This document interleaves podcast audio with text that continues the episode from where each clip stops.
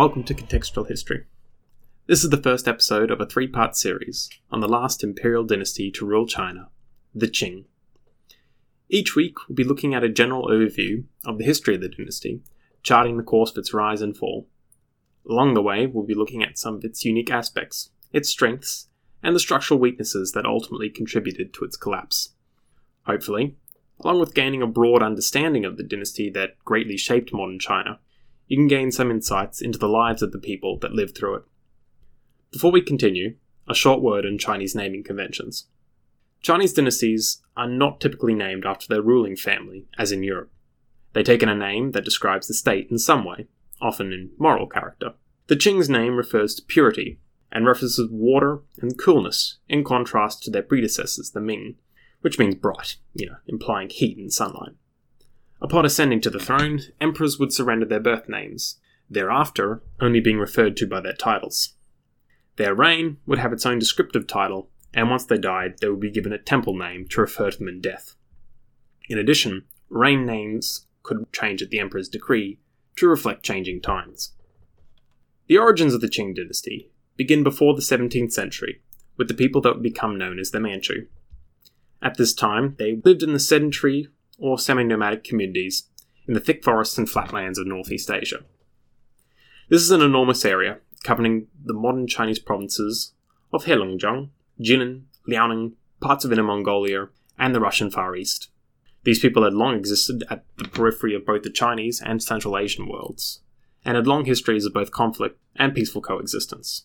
The Jurchens, one of these people, would conquer the northern part of China and rule as the Jin dynasty in the 12th century, and would later be conquered and incorporated into Genghis Khan's Mongol Empire.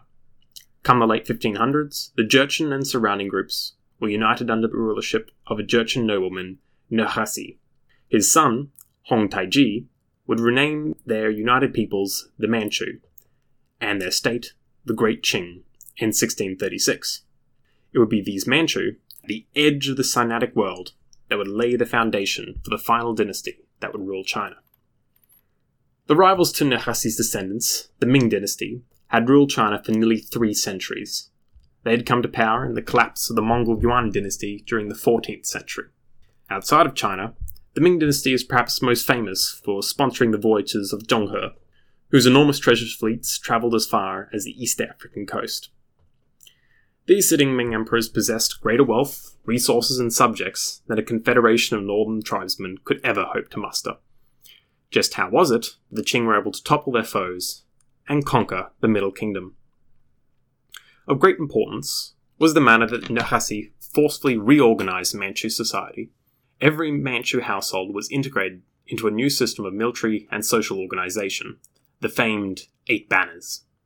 Members of the Banners gave military service to the Qing. Each banner had a clear system of command, and bannermen received stipends from their rulers. The banners themselves, differentiated by colour and pattern, served as the symbols of the individual social and military units, and were under the direct protection of the banner commanders. Structurally, they developed out of Jurchen hunting traditions. Banners of different colours were traditionally used by hunting groups to signal and communicate on the large-scale hunting that took place on horseback in the northeast. The organisation of these hunting parties, as well as their terminology, were easily turned to the purpose of war, and laid the foundation for the Manchu military, but also their social life in the centuries to come. The banner system also demonstrates another advantage of the Ming, their ability to integrate outsiders into their service. While the original system was only for Manchu, as the early Qing were brought in other groups into their rule, parallel banner systems were set up. Many Mongol clans were closely involved with their more sedentary Manchu neighbours, and were brought under Qing control through methods of military alliance and military subjugation. So close were the Mongol elites bound with the Manchu ones, that it's more accurate to describe the early Qing state as a bi-ethnic one, rather than a Manchu one with Mongol allies. In addition, many Han Chinese lived along the northern frontier, semi-integrated into Manchu life as farmers, herders, or traders. Other Han who joined the Qing were deserters, as commanders of the Ming, or rebel armies in the south, saw opportunity in joining a rising power in the north. Along with the 8 Manchu banners, an equal number of Mongol and Han banners were eventually established. These Han brought experience and knowledge in using firearms and artillery from China, which the Qing were not apprehensive in exploiting in their conquests. In addition to these, a third reason for Manchu power is a little less violent, though in my opinion, a lot more interesting. It's fundamentally economic, that the Qing were able to support their great enterprise, in large part by the sale of ginseng to consumers in China. Prior to the explosion of industrial manufacturing in Europe and North America in the 19th century, China was the single most dominant economic entity in the world. While it had entered something of a crisis by the 17th century, this still held true in the age of Nurhaci. Now, it was a common phenomenon for Chinese dynasties to restrict trade with outside entities. China, after all, was the centre of the world. Whatever foreign barbarians could offer, what could it possibly compare to the wonders of the Middle Kingdom? This, combined with Confucian distaste for merchants, who were viewed as parasites who created nothing of value other than leeching off the works of others, meant that despite China's enormous economic power, foreign trade was not a sphere of particular popularity for Ming scholar officials. This did not mean that it didn't happen at all, but rather that it either took place under highly systematized and controlled means, or under the official radar. Chinese porcelains, tea and silk were valuable goods from Osaka to London, in exchange for foreign gold and silver. In addition, China's neighbours had goods other than precious metal that were desirable for Chinese consumers. These include gemstones and exotic timber from Myanmar, spices and medicinal ingredients from the island chains of Southeast Asia, and of course, furs, pearls, and ginseng from the north. The ginseng trade was a particularly lucrative one. Ginseng is a slow-growing, perennial plant long sought after in China for its fleshy roots, an important ingredient in traditional medicine associated with health and longevity. It typically grows in cold climates, such as the northern homelands of the Manchu. Domestic sources in China, centered around several mountain ranges in Shanxi, were being stretched to exhaustion. By the late 16th century, a great deal of silver was making its way north to Jurchen chieftains, who were granted licenses by the Ming for the import of the root. At times, the outflow of silver could reach as high as a quarter of the total silver import into China.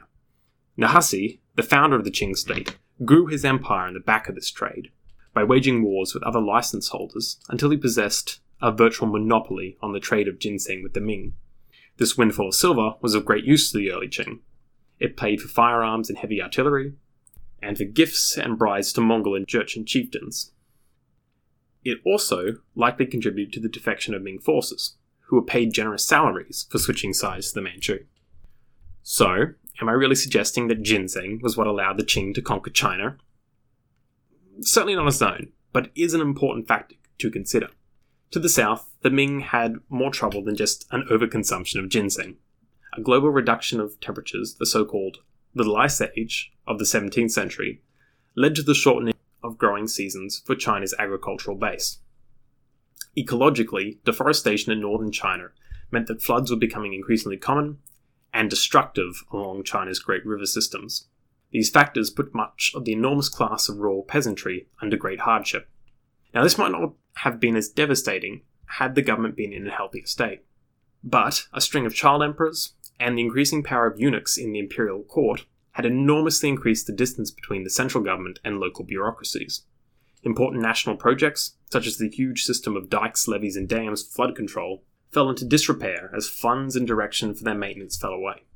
Lack of oversight and inconsistent payment of officials' wages encouraged the growth of corruption. More globally, the predation of British and Dutch privateers on Spanish and Portuguese shipping decreased the import of silver into China, leading to an increasing dearth of precious metals in the economy.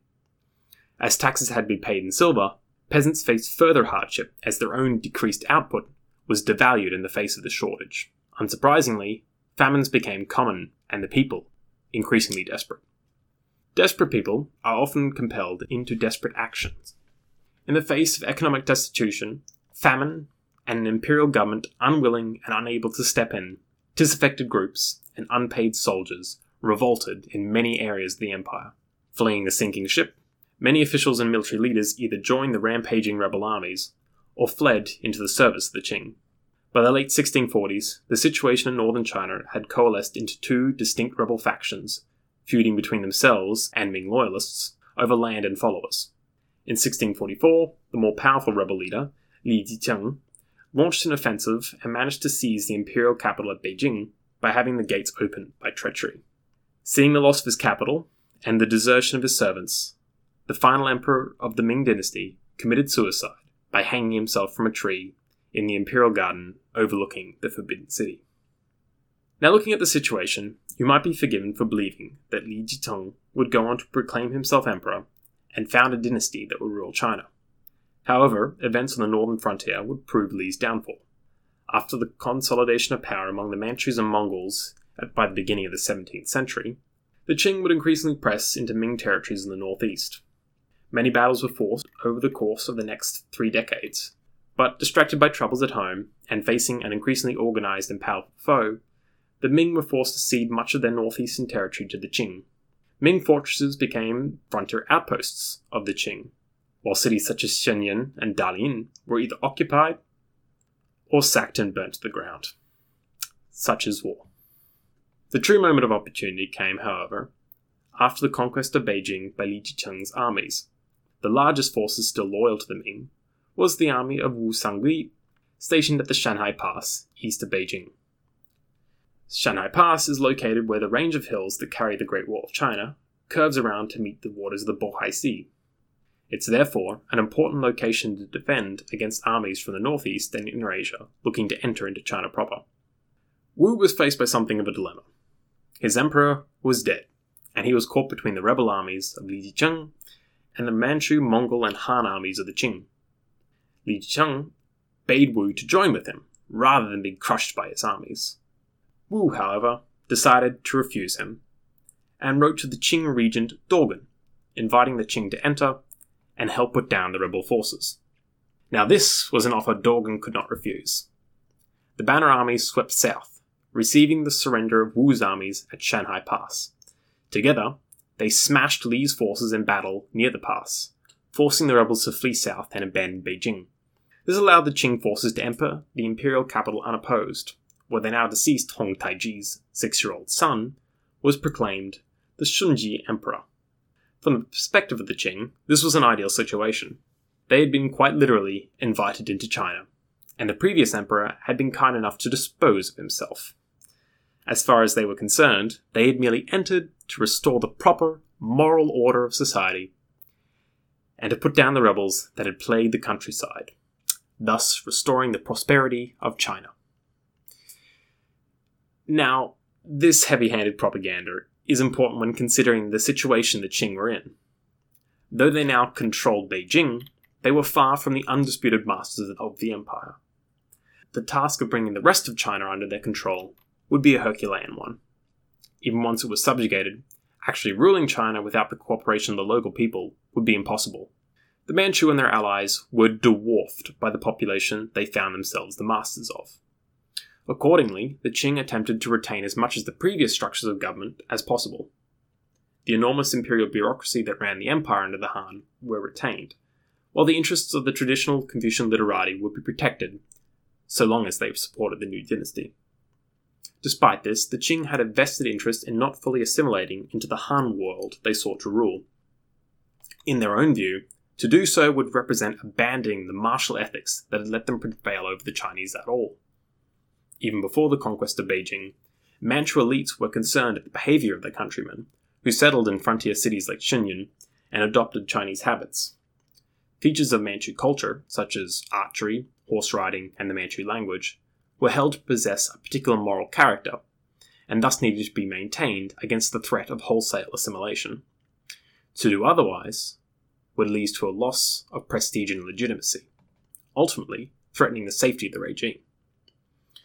Thus, while they would rule as Chinese emperors in the vein of previous dynasties, the new emperors would make sure to let everyone know that the nation was under new management. This was impressed in a very physical manner. Their subjects would bear their allegiance to the empire upon their bodies, in the form of the queue. The queue is a hairstyle you might be familiar with from 19th century depictions of Chinese men. It involves shaving the hair at the front of the head, whilst plaiting the hair at the back into a long single braid. This was a traditional hairstyle of Jurchen men, that the Qing required bannermen and surrendered soldiers to adopt as a symbol of submission. It would not be long after the conquest of Beijing that it became required for all male subjects, excluding Buddhist monks and Taoist priests. The implications of such requirements are quite extensive, Hair, you see, often has powerful ritual significance in human societies. As a mandatory symbol of loyalty and submission, refusal to conform signalled treasonous intent to the Qing. Effectively, it served as a wedge to drive out those who might resist the new empire into the open, where they could be dealt with as a lesson to others. Correspondingly, the conquest of China was not a particularly peaceful one. Along with subjugating the remaining factions of Ming loyalists in the south, Chinese subjects who refused to adopt the coup were summarily executed as traitors. This quandary can be summed up by the popular phrase of the time, keep your hair and lose your head, or lose your hair and keep your head. To modern observers, this might not seem a particularly difficult choice, particularly if demanded by a heavily armed horse-riding warrior. However, in Ming China, Confucian understandings of filial piety, the moral duty one had towards one's parents, ascribed hair a sacred position. As a part of the body, and thus a gift from one's parents, hair should be cared and maintained by careful grooming, and cutting it should certainly be avoided. To the Ming, long hair displayed masculinity and elegance, which these northern barbarians sought to remove from their Han subjects. As you might expect, the imposition of such demands turned hairstyle into a rallying cry for the Qing's enemies, for those who saw themselves the final guardians of the legitimate imperial dynasty. The forces of the Ming loyalists displayed their resistance to the banner armies by flaunting their uncut hair, an open defiance to the commands of the Qing. However, bold symbolism would only get enemies of the Qing so far, as by the late 1640s, banner armies would sweep south and defeat the forces of the Ming Prince of Fu at Nanjing and the Prince of Gui at Shaoqing. By 1650, most resistance from Ming loyalists had been crushed, and the Ming imperial claimants killed or driven into exile. Despite their victories, the Qing were greatly overstretched in their conquests of the enormity of China. They simply did not possess the resources and manpower to fully control the entire empire. In the north, the banners were organised into a series of garrisons in subjugated towns and cities. Here, they acted as a parallel system of imperial authority, keeping an eye over both the civilian population and the local bureaucracy and militia. In the newly subjugated south, however, control of entire provinces were handed to three defected Ming generals, who ruled these enormous areas as nearly independent realms. This arrangement of power sharing would prove to be rather unstable when, in 1673, Wu Sangui, the general who had first invited the Qing into the Inner Empire, revolted against the new dynasty. He was soon joined by two other generals in proclaiming a Zhou dynasty, demanding that the Qing withdraw beyond Shanhai Pass. Despite the irony of the situation, the Three Feudatories, as they are sometimes known as, presented a real threat to the young imperial state. The rebellious generals had enough time to set up strong, viable regimes in the more prosperous south, while the Qing were still unstable in the war-ravaged north. However, a number of factors allowed the Qing to come out on top. The feudatories were unable to communicate and efficiently press their advantage on their foe, avoiding any decisive move. By contrast, a new emperor, the young Kangxi, was able to rally Qing supporters around crushing the revolt. Led by a new generation of young Manchu generals eager to win a position of note, imperial forces spearheaded an advance south to defeat their former collaborators. The defeat of the Three Feudatories represents the last real threat to the early Qing dynasty. While other conflicts would certainly happen during Kangxi's reign, notably with a Taiwanese pirate lord and Russian settlers, these did not threaten the existence of the newly established empire. The empire would be allowed to settle down and establish roots in administrating China. However, despite ending the threats of the previous dynasty, the fundamentally tenuous nature of the Qing's grip on China would be a constantly looming shadow. Their legacy as outsiders from the northern frontier, and the violence of the conquest, would be something the empire would never really escape. This would really colour the course of the dynasty in the centuries to come. This is going to end our introduction to the birth of the Qing, and I hope you join me next week as we jump forward in time to what is commonly seen as the Golden Age of the Qing Dynasty, the reign of the Chunglong Emperor, where we will see the Emperor at its height, but also the seeds of the coming disaster. Until then, have a nice week.